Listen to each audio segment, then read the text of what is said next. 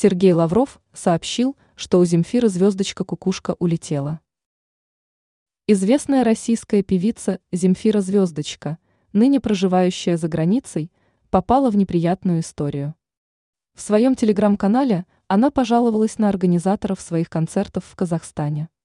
В частности, поведала о чудовищной подготовке к мероприятиям, при этом имя одного из ведущих промоутеров, как и название страны, написала со строчной буквы.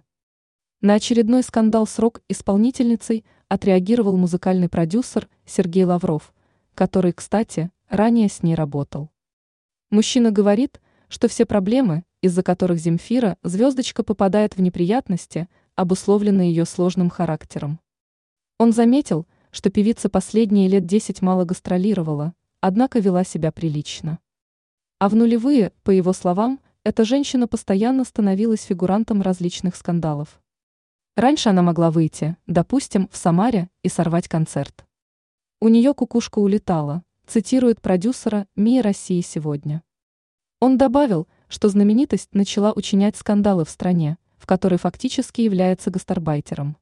Кстати, в Казахстане на заявление Земфиры «Звездочка» отреагировали молниеносно, как организаторы ее концертов, так и простые жители инкриминировали ей неуважение к республике. Звездочка – физическое лицо, выполняющее функции на агента.